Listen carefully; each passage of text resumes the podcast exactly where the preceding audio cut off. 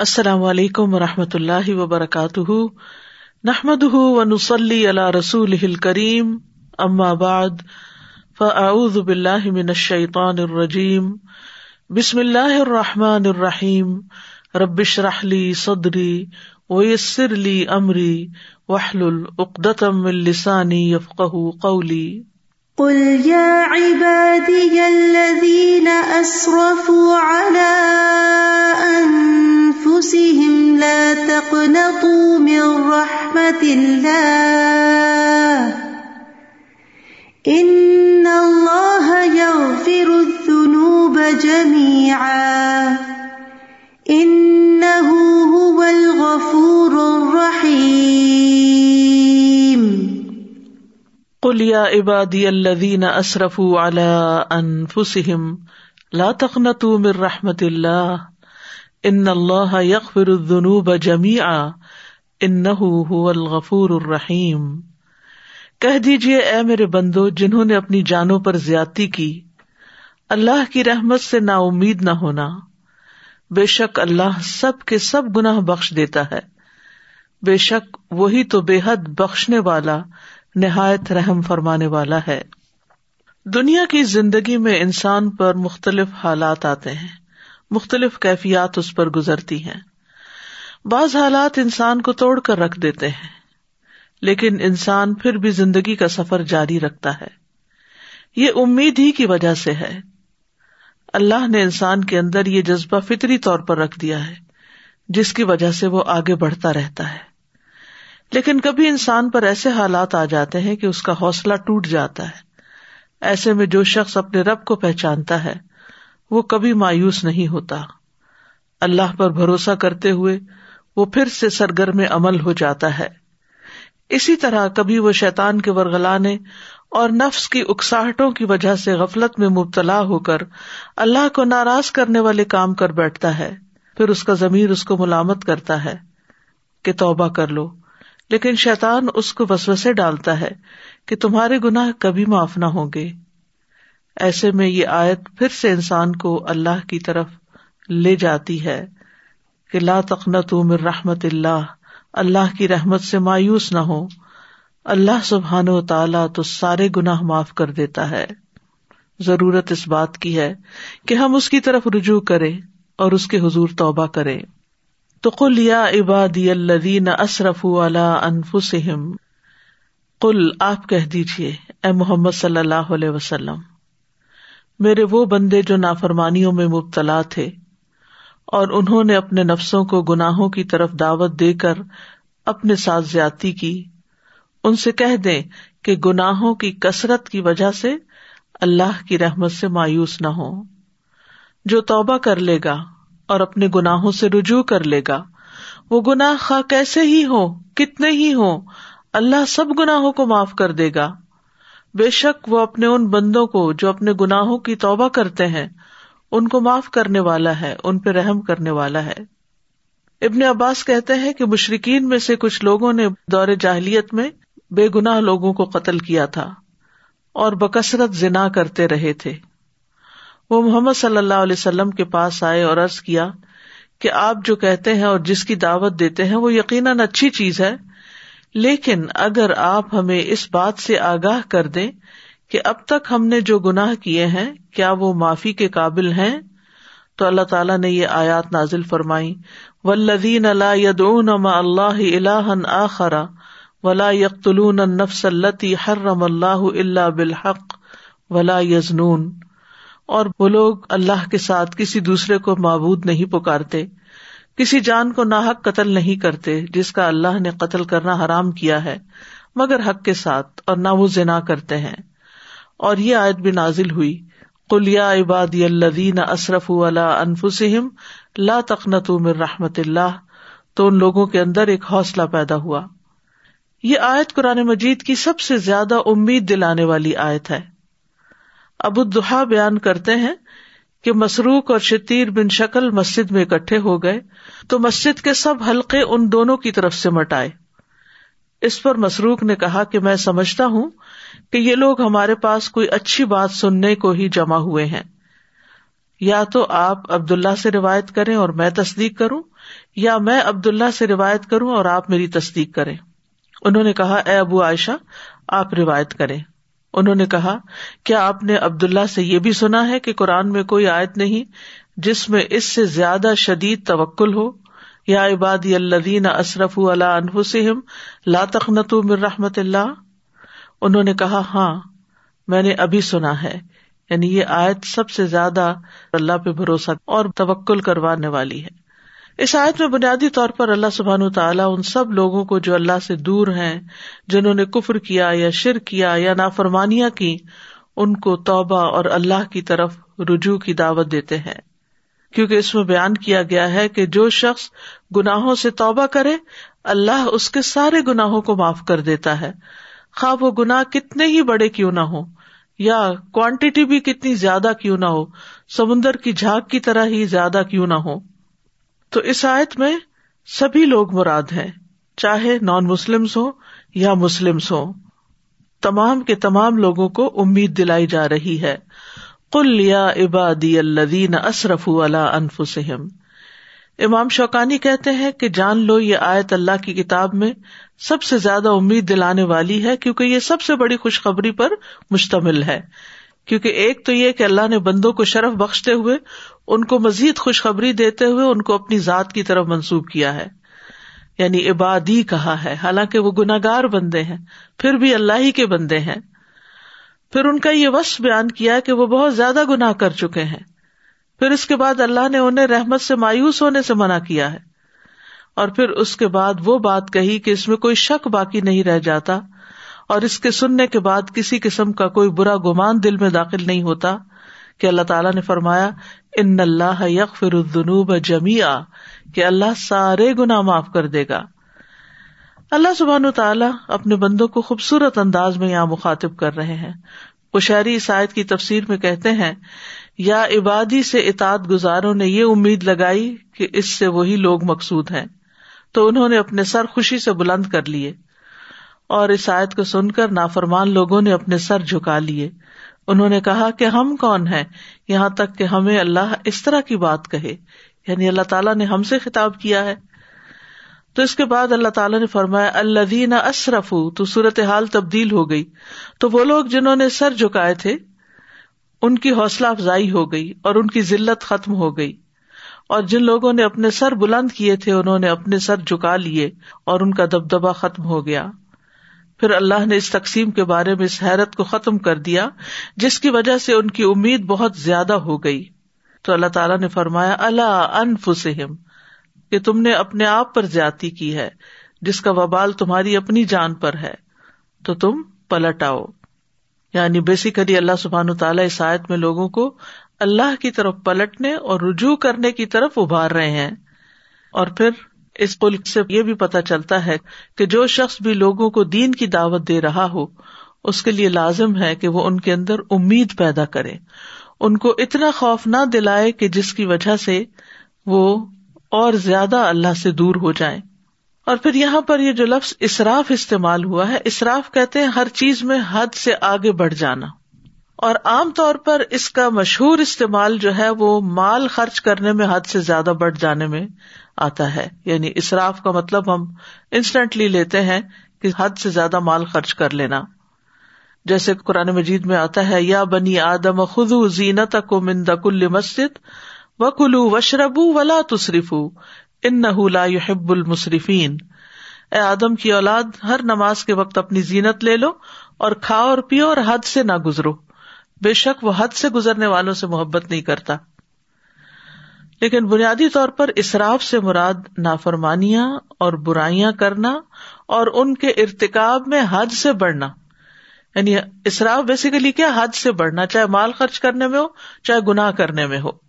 اور یہاں گناگار مومنوں کو کہا جا رہا ہے کہ جنہوں نے اپنی جانوں پر ظلم کیا یعنی اللہ تعالی کی نافرمانی کر کے، تو وہ لا تخنت مر رحمت اللہ۔ اللہ کی رحمت سے مایوس نہ ہو جاؤ۔ اور اپنے آپ کو ہلاک نہ کر ڈالو کہ کہیں یہ کہنے لگو کہ ہمارے گنا بہت زیادہ ہیں، ہمارے ایپ بہت بڑھ گئے ہیں، ہم اپنے آپ سے ڈس اپوائنٹ ہو گئے ہیں، اور کوئی طریقہ نہیں کہ جس سے ہم ٹھیک ہو سکیں، ہم شاید کبھی بھی نہ سدھرے اور اس طرح وہ اللہ کی نافرمانی پر اڑے رہے، تو یہ باتیں نہیں کرنی چاہیے۔ انسان کوشش کرتا رہے اور اللہ کی طرف بار بار پلٹتا رہے۔ اور پھر اپنے رب کو ان ناموں سے پکارے جو اس کے جود و کرم پر دلالت کرتے ہیں، کیونکہ اللہ سبحان تعالیٰ سارے ہی گناہ معاف کر دیتا ہے۔ اللہ تعالیٰ شرک کو بھی معاف کر دیتا ہے، جو کوئی توبہ کرتا ہے، پلٹتا ہے اس کی طرف۔ قتل، زنا، سود خوری، ظلم وغیرہ، چھوٹے بڑے سارے گنا بخش دیتا ہے۔ اور قنوت کہتے ہیں، خیر اور رحمت سے بہت زیادہ مایوس ہونے کو۔ تو لا تقنتو کا مطلب ہے کہ سخت مایوس نہ ہو۔ کنوت میں ایک مایوسی کی کیفیت ہوتی ہے، ڈپریشن کی کیفیت ہوتی ہے، کسی چیز کو پانے کی آرزو ختم ہو جاتی ہے۔ یعنی کہا جاتا ہے، فلاں شخص اس چیز کو حاصل کرنے سے مایوس ہے۔ یعنی اپنے مقصد کو پانے میں اس کے لیے کوئی آرزو باقی نہیں رہی، کوئی ہوپ نہیں رہی۔ اس کے اندر کوئی جذبہ نہیں رہا کہ کچھ کرے، بلکہ بالکل گمسم ہو گیا ہے اور سب اچھے کام جو ہے وہ چھوڑ دیے۔ پھر اسی طرح مایوسی امید کے برعکس ہے۔ یعنی کسی چیز سے توقع ختم ہو جانا اور پکا یقین کر لینا کہ محرومی یقینی ہے اور یہ عقیدہ بنا لینا کہ اللہ اسے کبھی معاف نہیں کرے گا۔ اللہ تعالیٰ اس کی توبہ قبول نہیں کرے گا کیونکہ اس کے خیال میں گنا بہت زیادہ ہے اس کے گنا تو معاف ہی نہیں ہو سکتے۔ تو جو شخص توبہ کی طرف نہیں آتا، آمادہ ہی نہیں ہوتا، وہ دراصل اپنے نفس سے مغلوب ہو جاتا ہے، اپنے آپ سے ہی ہار جاتا ہے۔ شیتان بھی اس پہ قبضہ جما لیتا ہے کیونکہ مایوس ہونے والے پر شیتان جلد حملہ کرتا ہے اور وہ اس کو اپنے قابو میں بھی لے لیتا ہے۔ اور بہت سے لوگوں کی ایسی کیفیت ہو جاتی ہے، کبھی کسی طرح کی مایوسی ہوتی ہے، کبھی کسی طرح کی۔ شیخ سعدی کہتے ہیں کہ اللہ کی رحمت سے مایوس ہونا بڑے بڑے ممنوعات میں سے ہے۔ اس کی دو اقسام ہے نمبر ایک، کفار کا اللہ کی رحمت سے مایوس ہو کر وہ سارے اسباب چھوڑ دینا جو اللہ کے قریب کرتے ہیں۔ اور نمبر دو گناگاروں کا اپنے گناہوں اور جرائم کی کثرت کے سبب اللہ کی رحمت سے مایوس ہونا، جو انہیں وحشت میں مبتلا کر کے ان کے دلوں پر حاوی ہو جاتے ہیں اور اس طرح ان کے دلوں میں مایوسی پیدا ہو جاتی ہے۔ تو یاد رکھیے، مایوسی کفر ہے۔ ہمارے دین میں مایوس ہونے کی مذمت کی گئی ہے۔ سورت یوسف میں آتا ہے، یعقوب علیہ السلام کا کال اس طرح بیان ہوا ہے کہ وہ کہتے ہیں ان لا اللہ القوم الکافرون. بے شک حقیقت یہ ہے کہ اللہ کی رحمت سے نا امید نہیں ہوتے، مگر وہی لوگ جو کافر ہیں یعنی جو اپنے رب کو پہچانتا ہے، جو رب کو جانتا ہے کہ وہ غفور الرحیم ہے، رحمان الرحیم ہے، وہ کبھی بھی پھر مایوس نہیں ہوتا۔ مایوسی کبیرا گناہوں میں سے ہے۔ یہ ایمان والوں کی صفت نہیں ہوتی۔ ایمان والوں سے گنا ہو سکتے ہیں۔ کبھی وہ سرات مستقیم سے ہٹ سکتے ہیں۔ لیکن اللہ کی رحمت سے امید رکھتے ہیں، توبہ کر کے پھر پلٹ آتے ہیں۔ کیونکہ وہ جانتے ہیں کہ اللہ تعالی کا فضل بہت بڑا ہے۔ اس کا کرم بہت عظیم ہے۔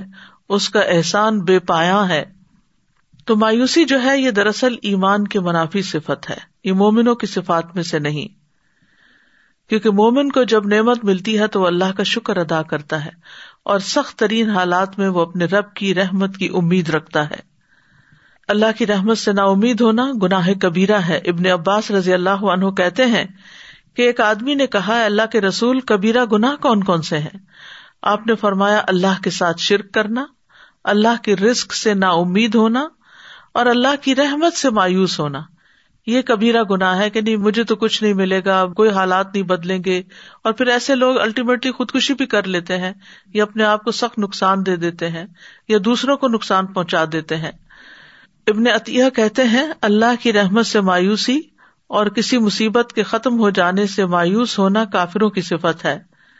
کیونکہ یہ یا تو اللہ کی ربوبیت کو جٹ لانا ہے، یا اس میں اللہ تعالی کی صفات سے جہالت ہے۔ یعنی وہ جانتا ہی نہیں کہ اللہ کون ہے۔ جو شخص اللہ کو پہچان لے، وہ کبھی مایوس نہیں ہو سکتا۔ کیونکہ وہ جانتا ہے میرا ایک رب ہے جو مجھے ضرور معاف کر دے گا، کیونکہ معاف کرنا اس کو پسند ہے۔ اللہ ان کا افون تو حب الافوا فاف انی آج سے آخری اشرا بھی شروع ہو رہا ہے، تاک راتیں شروع ہو رہی ہیں۔ اور تاک راتوں کی بھی یہ بہترین دعا ہے کہ اللہ تعالیٰ سے معافی مانگی جائے، کیونکہ اللہ ان کا افون تو حب الافوا یہ بھی نبی صلی اللہ علیہ وسلم نے دعا سکھائی ہے اور آپ کو معلوم ہے کہ اللہ تعالیٰ کو معاف کرنا پسند ہے۔ اللہ تعالیٰ محبت رکھتا ہے معاف کرنے سے۔ یعنی اللہ تعالیٰ نوز باللہ انسانوں کی طرح نہیں کہ جن سے کوئی معافی مانگے تو کہ معاف نہیں کروں گا، کبھی معاف نہیں کروں گا۔ اکثر لوگوں کے منہ سے یہ بات سنی جاتی ہے کہ کبھی نہیں چھوڑیں گے، کبھی نہیں معاف کریں گے۔ اگر کوئی معافی مانگے بھی تو وہ غرور تکبر کا شکار ہو کر سامنے والے کی بات کو ریگارڈ نہیں کرتے، معاف نہیں کرتے۔ اللہ تعالیٰ تو بندے کو رات کے گناہ گار کو پکارتا ہے کہ تو پلٹ آ اور دن کے گناہ گار کو پکارتا ہے کہ تو پلٹ آ ضرورت اس بات کی ہے کہ ہم پلٹیں۔ مایوس ہونا جو ہے، یہ قرآن کی تقزیب کرنا بھی ہے۔ کرتبی کہتے ہیں، اللہ کی رحمت سے مایوس ہونا دراصل قرآن کو جٹلانا ہے۔ کیونکہ یہ اللہ کا فرمان ہے کہ مایوس نہ ہو۔ اور پھر بھی انسان مایوس ہو، تو وہ اللہ کی نافرمانی کر رہا ہے۔ اور اللہ کا فرمان برحق ہے۔ یہ اللہ تعالی کے ساتھ ایک بے ادبی کی قسم ہے۔ کیونکہ خوف جو انسان کو مایوسی میں ڈال دے، یہ اللہ کی رحمت کے ساتھ بے ادبی ہے، کیونکہ اللہ کی رحمت اس کے غزب پر سبقت لے جا چکی ہے۔ اور مایوسی اسی بات کی لا علمی ہے۔ تو اللہ تعالیٰ اپنے بندوں کو مایوس ہونے سے بچاتا ہے۔ اب حرارا کہتے ہیں، نبی صلی اللہ علیہ وسلم اپنے صحابہ کے گروہ کی طرف نکلے جو ہنس رہے تھے اور باتیں کر رہے تھے۔ آپ نے فرمایا، اس ذات کی قسم جس کے ہاتھ میں میری جان ہے۔ اگر تم وہ جان لو جو میں جانتا ہوں، تو تم ہنستے کم اور روتے زیادہ۔ پھر آپ چلے گئے اور لوگ رونے لگ گئے۔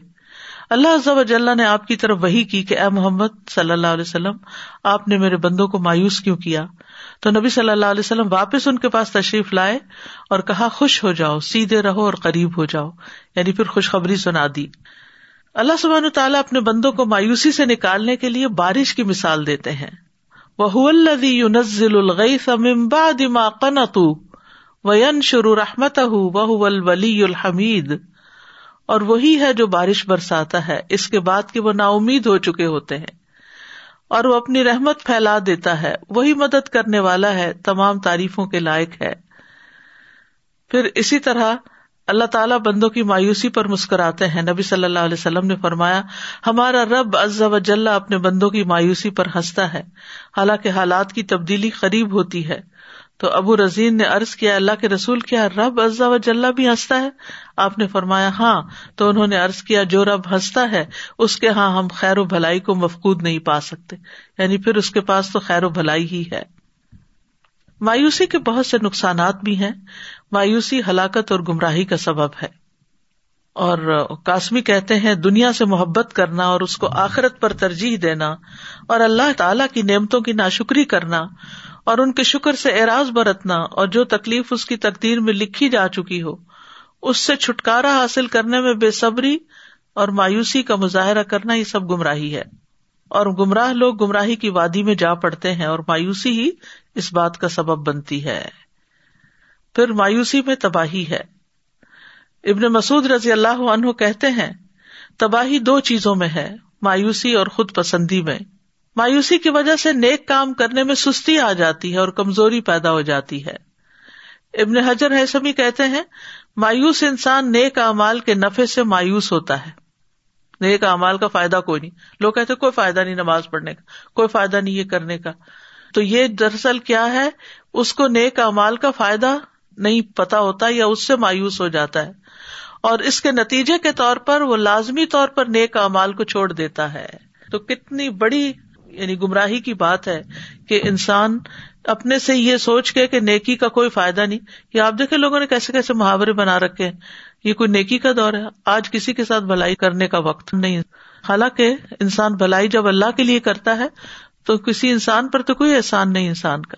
اور ان احسن تم احسن تم لیان پسکم اگر تم کسی پر احسان کرتے تو دراصل وہ اپنے ساتھ کر رہے ہوتے ہو۔ پھر اسی طرح یہ ہے کہ اگر انسان مثلاً دنیا کی نعمتوں کے لیے کوشش کر رہا ہوتا ہے اور محروم ہو جاتا ہے تو غم اور پریشانی اس پہ چھا جاتی ہے۔ لہٰذا یہ غم اور پریشانی اس کو اتنا مغلوب کر لیتی ہے کہ اس کے پاس اللہ کا ذکر کرنے، اللہ کو یاد کرنے، اللہ کی طرف رجوع کرنے کا وقت ہی نہیں ہوتا۔ تو ایسا قابل رحم آدمی ہمیشہ کے لیے پھر ذکر سے بھی مایوس ہو جاتا ہے۔ یعنی چپ کر کے ہاتھ پہ ہاتھ رکھ کے صرف گور رہا ہوتا ہے یا پریشانیوں کا شکار ہوتا ہے، نہ اس کے منہ سے کوئی خیر کی بات نکلتی ہے، نہ وہ عملی طور پر کوئی کام کرنے کے قابل ہوتا ہے۔ پھر یہ بھی ہوتا ہے کہ مایوسی کی وجہ سے انسان گناہوں اور نافرمانیوں میں لگے رہتا ہے۔ ابو قلابہ کہتے ہیں آدمی ایک گناہ کا ارتکاب کرتا ہے اور کہتا ہے، میں مارا گیا تو میری تو کوئی توبہ نہیں۔ بس ایسا شخص اللہ کی رحمت سے مایوس ہو جاتا ہے اور گناہوں میں بری طرح منہمک ہو جاتا ہے۔ اس نے کہا، جب مرنے کے بعد وہ کیا سوچتا ہے؟ کہ مرنے کے بعد جب سزا ملے گی ہی تو پھر دنیا میں تو ایش کر لو۔ حالانکہ اللہ تعالیٰ نے اس بات سے منع کیا ہے۔ پھر ایسے شخص کی دل کی سکینت ختم ہو جاتی ہے۔ اور انسان کو ہمیشہ کے لیے محرومی اور غم اور پریشانی کا احساس ہوتا رہتا ہے۔ کیونکہ اللہ کی رحمت سے مایوس ہونا جو ہے، وہ ترک عمل کی طرف لے جاتا ہے، عمل چھڑواتا ہے، کیونکہ اس کے خیال میں کوئی فائدہ نہیں۔ اور یہ مصیبتوں میں سے ایک بہت بھاری مصیبت اور کبیرہ گناہوں میں سے ایک بہت بڑا گناہ ہے۔ دل کی سکینت نیکیوں سے انسیت ختم ہو جاتی ہے، جس میں بے چینی اور بے قراری اور غم کی طرف انسان چلا جاتا ہے۔ دل کے بگاڑ کا سبب بن جاتی ہے مایوسی یعنی کتنے بے شمار نقصان ہے ابن قیم رحم اللہ جب کبیرہ گناہوں کو شمار کر رہے تھے، تو انہوں نے کہا، اللہ کی رحمت سے مایوس ہو جانا اور اللہ کی رحمت سے مایوسی کے نتائج زنا، شراب نوشی اور دیگر ظاہری کبیرہ گناہوں کے نتائج سے بھی زیادہ بڑے ہیں۔ اور دل اور جسم کی اصلاح کی صورت اسی صورت میں ہو سکتی ہے جب ان سے بچا جائے نہیں بڑے گناہوں سے۔ توبہ کی جائے، ورنہ دل بگڑ جائے گا۔ اور جب دل بگڑتا ہے تو سارا جسم بگڑ جاتا ہے۔ مایوسی اللہ کی رحمت اور بخش سے محرومی کا سبب ہے۔ مبارک پوری کہتے ہیں کہ اگر کوئی انسان یہ عقیدہ بنا لے یا یہ گمان کر لے کہ اللہ انسان کے اعمال کو قبول نہیں کرے گا اور یہ اعمال اس کو فائدہ نہیں دیں گے، تو یہ اللہ کی رحمت سے مایوسی ہے اور یہ کبیرہ گناہ ہے۔ اور اگر وہ اس پر مر گیا تو اس کو اس کے گمان کے حوالے کر دیا جائے گا۔ یعنی مرنے کے بعد بھی، قبر میں بھی اس کے دل کی یہ حالت نہیں بدلے گی، وہ وحشت اور مایوسی کے ساتھ ہی برزخ کا وقت گزارے گا اور آخرت میں بھی پھر اس کے لیے کوئی مقام نہیں، کیونکہ مایوس ہونے والے کے لیے عذاب ہے۔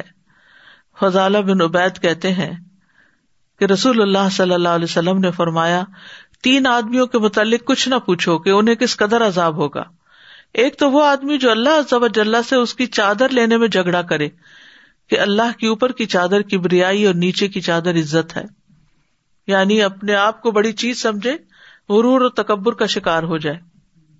دوسرا وہ آدمی جو اللہ کے کاموں میں شک کرے کہ اللہ نے یہ کیوں کر دیا، وہ کیوں کر دیا، ایسا نہیں ہونا چاہیے تھا، ویسا نہیں ہونا چاہیے تھا۔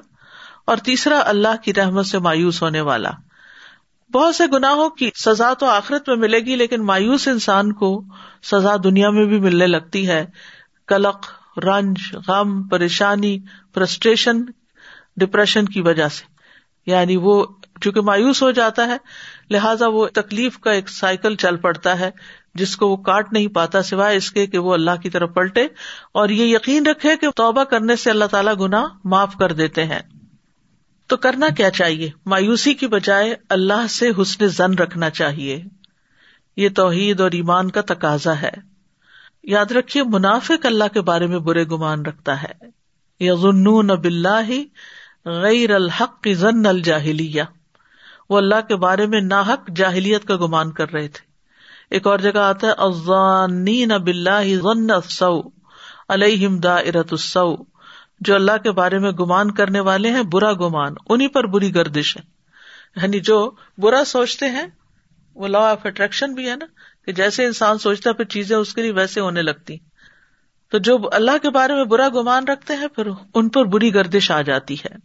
پھر اللہ بندے کے گمان کے مطابق معاملہ کرتا ہے۔ سبحان اللہ۔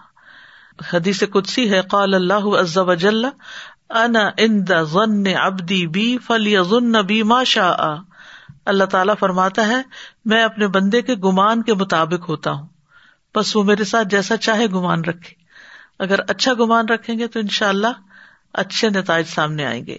اور پھر یہ گمان موت تک اچھا ہونا چاہیے۔ رسول اللہ صلی اللہ علیہ وسلم نے اپنی وفات کے تین دن پہلے فرمایا، تم میں سے کوئی اس وقت تک نہ مرے مگر یہ کہ وہ اللہ عز و جل سے اچھا گمان رکھتا ہو۔ اللہ کے بارے میں اللہ کی رحمت سے پر امید ہو۔ اللہ تعالیٰ معاف کرنے والے، اللہ تعالیٰ کے اچھے اچھے ناموں کے ساتھ اس کو یاد کرے۔ پھر اسی طرح جیسی انسان امید رکھتا ہے، ویسا ہی اس کے ساتھ معاملہ ہوتا ہے۔ جو شخص یقین رکھتا ہے کہ اچھا ہی ہوگا، مثلاً کوئی کام ہوتا ہے، کوئی منصوبہ ہوتا ہے، کوئی پروجیکٹ ہوتا ہے، کوئی مشکل سے مشکل وقت ہوتا ہے، تو انسان اس وقت مایوسی کی بات کرنے کے بجائے کہتا ہے کہ اللہ چاہے گا تو ہو جائے گا، کوئی مشکل نہیں، ہو جائے گا ان شاء اللہ تو جو لوگ اس طرح کی مثبت باتیں کرتے ہیں، ان کے کام اللہ بنا بھی دیتا ہے۔ اور جو لوگ مایوس ہوتے ہیں پھر کام ہی چھوڑ بیٹھتے ہیں اور پھر گھبرا جاتے ہیں، جبن اور بزدلی کا شکار ہوتے ہیں اور کسی کام کے نہیں ہوتے۔ پھر دنیا کے معاملات میں بھی آگے نہیں بڑھتے اور دین کے معاملات میں بھی جہاں ہوتے ہیں وہی رہ جاتے ہیں۔ جہنمی کو بھی اللہ سے اچھی امید کا فائدہ ہوگا۔ انس بن مالک کہتے ہیں، رسول اللہ صلی اللہ علیہ وسلم نے فرمایا، جہنم سے چار آدمیوں کو نکالا جائے گا، انہیں اللہ جل کے سامنے پیش کیا جائے گا۔ اللہ تعالیٰ دوبارہ انہیں جہنم میں بھیجنے کا حکم دے دے گا۔ ان میں سے ایک شخص اللہ کی طرح متوجہ ہو کر کہے گا، اے میرے رب، مجھے تو یہ امید ہو گئی تھی کہ اگر تو مجھے اس جہنم سے نکال رہا ہے، تو اس میں دوبارہ نہیں لوٹائے گا۔ اللہ تعالیٰ فرمائے گا، ہم تجھے اس میں نہیں لوٹائیں گے۔ یعنی تم نے جیسا اپنے رب سے گمان کیا، رب نے ویسے ہی تمہارے ساتھ معاملہ کیا۔ اللہ اکبر۔ امبیا علیہ السلام اللہ کی رحمت سے کبھی مایوس نہیں ہوئے۔ یعقوب علیہ السلام کی مثال ہمارے سامنے ہے۔ کہ کس طرح ان کے بچے جھوٹا خون لگا لائے یوسف علیہ السلام کی کمیز پر۔ تو انہوں نے کیا کہا؟ بلکہ تمہارے لیے تمہارے دلوں نے ایک کام مزین بنا دیا ہے۔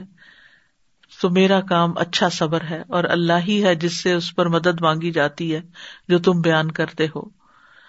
یا بنی یب فتح من یوسف و عقی ولا تئی اسومر روح اللہ ان لا روح اللہ القوم الکافرون اے میرے بیٹو، جاؤ اور یوسف اور اس کے بھائی کا سراغ لگاؤ۔ سال ہا سال گزر چکے ہیں، لیکن پھر بھی مایوس نہیں ہے امید باقی ہے۔ اور اللہ کی رحمت سے مایوس نہ ہو۔ بے شک حقیقت یہ ہے کہ اللہ کی رحمت سے مایوس نہیں ہوتے، مگر وہی جو کافر ہے یونس علیہ السلام نے کس طرح اندھیروں میں اللہ تعالیٰ کو پکارا، یہ امید ہی تھی۔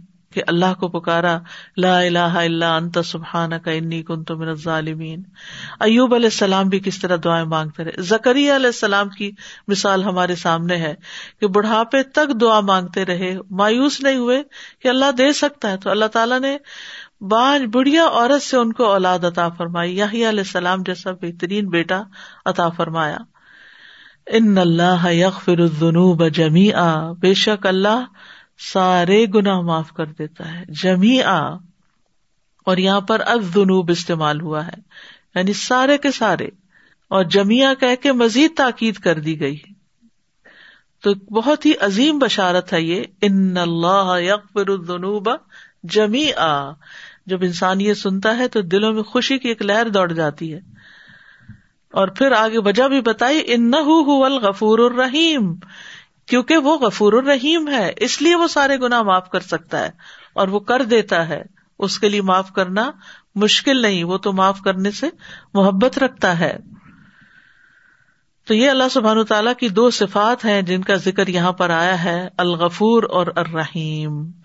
یہ صفات ایک دوسرے کے ساتھ لازم و ملزوم ہے انسان اس ذات کو ان دونوں کے بغیر نہیں پائے گا یعنی اللہ سبحان تعالیٰ کو۔ کہ وہ واس المغفرہ ہے واس الرحمہ ہے، اور جس کے لیے چاہتا ہے اپنے مومن بندوں پر بخش اور رحمت نچھاور کرتا ہے۔ الغفور جو ہے، یہ مبالغ کا سیگا ہے۔ ابن اسیر کہتے ہیں، اس کا مطلب ہے اپنے بندوں کے گناہوں اور ایبوں پر پردہ ڈالنے والا، ڈھانپ دینے والا، اور ان کی غلطیوں اور ان کے گناہوں سے درگزر کرنے والا۔ کیونکہ غفرا کا اصل معنی ہوتا ہے ڈھانپنا۔ پھر مسلسل درگزر کرنے والا۔ سادی کہتے ہیں، وہ ذات جو مسلسل گناہوں کو معاف کرے یعنی ہم گنا کرتے چلے جاتے ہیں اور وہ معاف کرتا چلا جاتا ہے۔ اور ہر وہ بندہ جو اس کی بارگاہ میں توبہ کرے، اس کی توبہ قبول فرمائے۔ اور خصوصاً گناگاروں اور نافرمانوں کے لیے بہت زیادہ معاف کرنے والا ہے۔ الغفور یعنی برائی کرنے والوں کوتا کرنے والوں، گناہ کرنے والوں کو بخش دیتا ہے۔ خاص طور پر جب وہ توبہ کرے اور رجوع کرے۔ ان کے گناہ معاف کرتا ہے، چاہے گناہ آسمان کے کناروں تک کیوں نہ پہنچ جائے۔ وہ ان کے ایبوں پر پردہ ڈالتا ہے، چاہے دنیا بھر میں ان کے ایب بھرے ہوئے ہوں یعنی دنیا ان کے ایبوں سے بھری ہوئی ہو۔ بس اللہ سبحان و تعالیٰ عزیز ہے، غالب ہے، جو اس کی نافرمانی کرتا ہے، اس کے حکم سے دور بھاگتا ہے۔ تو پھر وہ انتقام بھی لے سکتا ہے، لیکن اگر وہ پلٹ آتا ہے تو معاف کر دیتا ہے۔ وہ تانے نہیں دیتا کہ پہلے کیوں گنا کیے تھے اور اب کیوں معافی مانگ رہے ہو۔ اور الغفور میں خاص طور پر یہ کہ گناہوں کو چھپا دیتا ہے ایبوں کو ڈھانپ دیتا ہے۔ دنیا میں بھی اور قیامت کے دن بھی رسول اللہ صلی اللہ علیہ وسلم نے فرمایا، بے شک اللہ مومن کو اپنے قریب کریں گے اور اس پر اپنی چادر ڈال کر اسے لوگوں کی نگاہوں سے چھپا لیں گے۔ پھر فرمائیں گے، کیا تجھے فلاں گنا یاد ہے؟ کیا تجھے فلاں گنا یاد ہے؟ تو وہ کہے گا جی ہے میرے رب، یہاں تک کہ جب وہ اپنے سارے گناہوں کا اقرار کر لے گا اور اپنے دل میں یہ سوچ لے گا کہ اب تو وہ ہلاک ہو گیا، تو اللہ تعالیٰ اس سے فرمائیں گے، میں نے دنیا میں تیری پردہ پوشی کی تھی اور آج میں تیری بخش کرتا ہوں۔ پھر اسے اس کی نیکیوں کا نامہ اعمال دے دیا جائے گا۔ رہے کفار اور منافقین تو گواہ کہیں گے ہا الا الدین کزبو اللہ رب اللہ علانت اللہ الظالمین۔ یہی وہ لوگ ہیں جو اپنے رب کی تقزیب کیا کرتے تھے۔ ظالموں پر اللہ کی لانت ہے۔ دوسری صفت یہاں رحیم بیان ہوئی ہے۔ رحیم کا لفظ جو ہے رحمت سے ہے۔ اور اس کی رحمت دو طرح کی ہے۔ ایک عام رحمت ہے اور ایک خاص رحمت ہے جسے صرف مومن ہی حاصل کر سکتے ہیں۔ ایمان والوں پر وہ رحمت ہوتی ہے۔ تو اللہ تعالیٰ کی ذرحمہ بھی صفت آتی ہے، ارحم الرحمین بھی آتی ہے اور رحمان بھی آتی ہے۔ اور مومنوں پر خاص طور پر رحم کرنے والا وکان اب المنین رحیمہ اس کی رحمت اس کے غزب پر حاوی ہے۔ اس کی سو رحمتیں ہیں۔ جن میں سے صرف ایک رحمت اس نے جنات، انسانوں چوپایوں اور کیڑوں مکوڑوں کے لیے نازل کی۔ اس وجہ سے وہ ایک دوسرے پر شفقت اور مہربانی کرتے ہیں، ایک دوسرے پر رحم کرتے ہیں۔ اسی وجہ سے وحشی جانور اپنے بچے پر شفقت کرتا ہے اور اللہ نے ننانوے رحمتیں بچا رکھی ہیں جن سے قیامت کے دن اپنے بندوں پر رحمت فرمائے گا۔ ان اللہ الذنوب جمیا دوسری طرف ہمارا طرز عمل یہ ہے کہ ہمارے گناہ بکثرت ہیں، لیکن اللہ کی رحمت اس سے زیادہ ہے۔ وسیع مغفرت والا ہے۔ ان نہ ربا کا واس المغفرا یعنی اگر انسان کے گناہ زمین سے لے کر آسمان کے کناروں تک بھر جائیں تو اللہ کی رحمت اس سے زیادہ ہے۔ یعنی انسان اللہ کی رحمت کا اندازہ ہی نہیں کر سکتا۔ اللہ تعالیٰ کی اور صفات بھی آتی ہے غافر ضمبی وقابل توب وہ گناہ بخشنے والا اور توبہ قبول کرنے والا ہے۔ سرشورا میں آتا ہے وہ اقبال التوبت ان عبادی ہی ویاف ان کثیر وہی تو ہے جو اپنے بندوں کی توبہ قبول کرتا ہے۔ اور ان کی برائیوں کو معاف کرتا ہے۔ اللہ مغفرت کا وعدہ کرتا ہے۔ اللہ کو مغفرت امن وفد اللہ و اللہ علیم۔ اللہ تمہیں اپنی طرف سے بڑی بخش اور فضل کا وعدہ دیتا ہے اور اللہ وسط والا، سب کچھ جاننے والا ہے۔ اللہ تعالیٰ نے جو جنت بنائی ہے، اللہ تعالیٰ اس کا شوق دلا کر کہتے ہیں وہ سارے الا مغفرت رب کم و جنت ارد حسماوات ول ارد المتقین ایک دوسرے سے آگے بڑھ کر اپنے رب کی بخش کی طرف دوڑو۔ اور اس جنت کی طرف جس کی چڑھائی آسمانوں اور زمین کے برابر ہے، یہ ڈرنے والوں کے لیے تیار کی گئی ہے۔ اللہ تعالیٰ دن اور رات میں اپنے ہاتھ پھیلاتے ہیں تاکہ گناگار توبہ کر لیں۔ اور گناہوں کی معافی مانگنے کو پسند فرماتے ہیں۔ پھر توبہ کرنے والوں سے محبت کرتے ہیں۔ ان اللہ یحب الطوابین و یحب المتطہرین۔ پھر توبہ کا اعلان ہر روز ہوتا ہے۔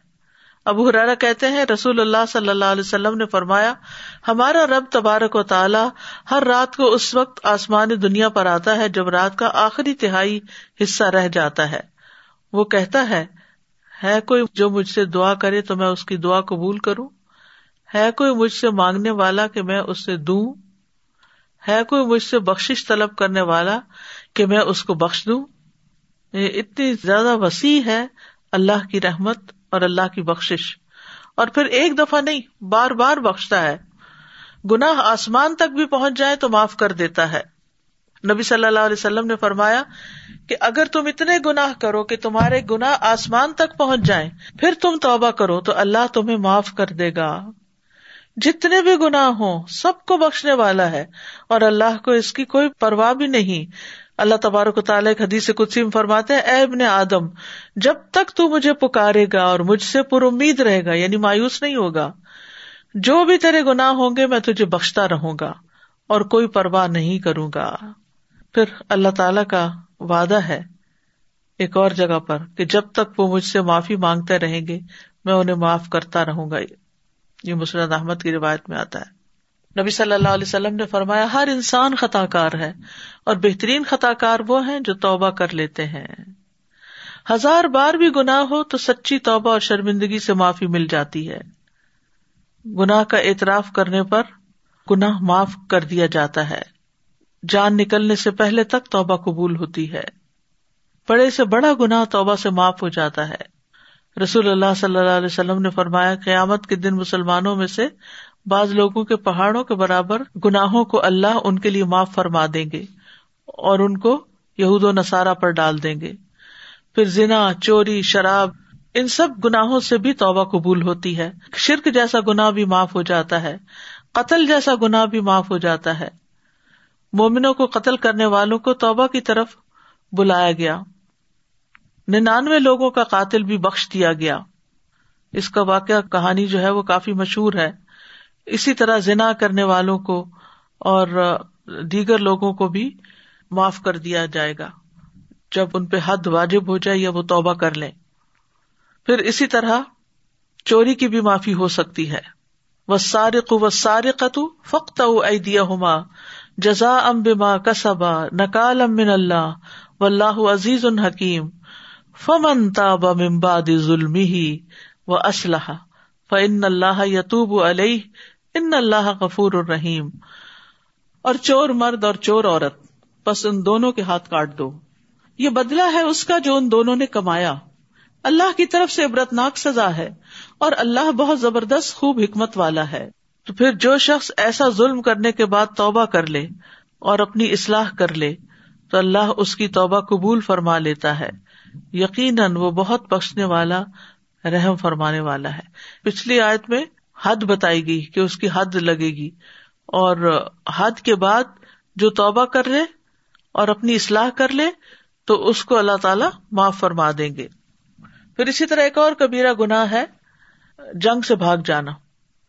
تو نبی صلی اللہ علیہ وسلم نے فرمایا، جو شخص استخر اللہ اللہ اللہ حی القیوم و اطوب الئی کہے، تو اس کے گناہ بخش دیے جاتے ہیں۔ اگرچہ اس نے کفار کے مقابلے سے بھاگنے کے عظیم گناہ کا ارتقاب کیوں نہ کیا ہو۔ پھر اسی طرح ظلم اور بے حیائی بھی معاف ہو جاتے ہیں۔ آپ نے فرمایا، کوئی بندہ ایسا نہیں جو گناہ کرے، پھر اچھی طرح وزو کر کے دو رکتیں ادا کرے، پھر استغفار کرے تو اللہ تعالیٰ اس کے گناہ معاف کر دیں گے۔ جس شخص نے کبھی کوئی خیر کا کام نہ کیا ہو، اس کی بھی معافی ہو جائے گی۔ شرط کے اللہ سے ڈرتا ہو، اللہ کی طرف رجوع کرتا ہو۔ عبداللہ بن مسعد کہتے ہیں، ایک شخص تھا جس نے توحید کے علاوہ کبھی کوئی نیک کام نہیں کیا تھا۔ جب اس کی موت کا وقت آیا، تو اس نے اپنے گھر والوں سے کہا، جب میں مر جاؤں تو مجھے پکڑنا، جلا دینا۔ جب جل کے کوئلہ بن جاؤں تو مجھے پیسنا۔ پھر جس دن تیز ہوا چل رہی ہو، مجھے سمندر میں بہا دینا۔ اس کے اہل خانہ نے اس کے ساتھ ایسا ہی کیا۔ لیکن پھر بھی وہ اللہ کے قبضے میں تھا۔ اللہ ضب نے اس سے پوچھا کہ تجھے اس کام پر کس چیز نے مجبور کر دیا تھا؟ اس نے ارض کیا، آپ کے خوف نے۔ اس پر اللہ نے اس کی بخش کر دی۔ تو سبق کیا ہے کہ اللہ کے حضور خالص توبہ کی جائے۔ سورت تحریم میں آتا یا ایو الدین آمن تو بو اللہ تو بطن نسوہا پھر یہ ہے کہ سچی توبہ سے مراد گناہ کی طرف نہ پلٹنا۔ یعنی توبہ یہ نہیں ہوتی کہ ادھر گناہ کیا، توبہ کی، پھر واپس توبہ قبول ہوگی، دوبارہ گناہ کر لیا۔ پھر سچی توبہ دراصل اپنی ذات کے ساتھ خیر خواہی ہے۔ اور زبان سے استغفار، دل میں ندامت اور آزا کا گناہ سے بچنا ہے۔ پھر سچی توبہ میں چار چیزیں پائی جاتی ہیں۔ زبان سے استغفار کرنا، جسم سے کنارہ کشی کرنا دل سے نیت کرنا کہ دوبارہ اس گناہ کی طرف نہیں جائے گا اور برے لوگوں سے قطع تعلق ہی کرنا تاکہ وہ دوبارہ اس کو اپنے ٹریپ میں نہ لے لیں۔ پھر اسی طرح توبہ جو ہے، وہ انسان کو نیکی کے کاموں پر آمادہ کرتی ہے اور اس کے ساتھ ساتھ ثابت قدم رکھنے میں معاون بھی ہوتی ہے۔ اللہ تعالی کی عظمت کو ذہن میں رکھنا چاہیے کہ کس ہستی کے حضور ہم گناہ کر رہے ہیں۔ کیونکہ ہم لوگوں سے تو ڈرتے ہیں، لیکن اللہ سے کم ڈرتے ہیں۔ پھر یہ کہ گناہ اور گناہ گاروں کے برے انجام کو یاد کرنا چاہیے، کیونکہ دنیا میں بھی اس کی سزا مل جاتی ہے۔ پھر توبہ کی فضیلت کو ہمیشہ ذہن میں رکھنا چاہیے، کیونکہ مسلمان جو ہے، اللہ تعالیٰ کے سامنے کھڑے ہونے کا یقین رکھتا ہے۔ پھر نیک کام کرنے چاہیے، تاکہ ان الحسنات یوز ہم سیاحت قرآن کو حفظ کرنا، اس کی تلاوت کرنا نیک لوگوں کی مجلس اور صحبت میں کثرت سے بیٹھنا، بری مجالس کو چھوڑ دینا۔ اللہ تعالیٰ کی بارگاہ میں سد کے دل سے دعا کے ساتھ متوجہ ہونا۔ جیسے یا مقلب القلوب سب بت قلبی اللہ دین کیونکہ اللہ تعالیٰ کی حضور توبہ کرنے کے بے شمار فائدے ہیں۔ استغفار سے اللہ کی رحمت ملتی ہے۔ فرمایا، لولا تستغفرون اللہ لعلکم ترحمون۔ تم اللہ سے بخش کیوں نہیں طلب کرتے تاکہ تم پہ رحم کیا جائے؟ دوسرے، دنیا کے مسائل سے چھٹکارا حاصل کرنے کا ذریعہ ہے۔ پھر تیسرے، بارش کے نزول اور قوت میں اضافے کا ذریعہ ہے۔ چوتھے، فرشتوں کی دعا کے حصول کا ذریعہ ہے۔ یعنی فرشتے دعائیں کرتے ہیں ایسے شخص کے لیے جو توبہ کرتا ہے۔ برائیوں سے چھٹکارا اور جنت میں داخلے کا ذریعہ ہے۔ پھر آپ دیکھیں کہ جو اس آیت میں بات ہوئی ہے یعنی گناہوں کی بخش کی اور اللہ کی رحمت سے نا امید نہیں ہونے کی، تو وہاں یہ بات یاد رکھنے کی کہ کون کون سی نیکیاں خاص طور پر ہیں کہ جن کی وجہ سے انسان کے گناہ مٹتے ہیں۔ اس میں سب سے پہلے وزو اور پھر نماز۔ فرمایا، جو شخص میری طرح کا وزو کرے، پھر دو رکت پڑے جس میں اپنے نفس سے کوئی بات نہ کی ہو، تو اس کے گزشتہ گناہ معاف کر دیے جاتے ہیں۔ یعنی دل کے وسو سے بھی بار پھینکے۔ پھر اسی طرح یہ ہے امام کے پیچھے آمین کہنا۔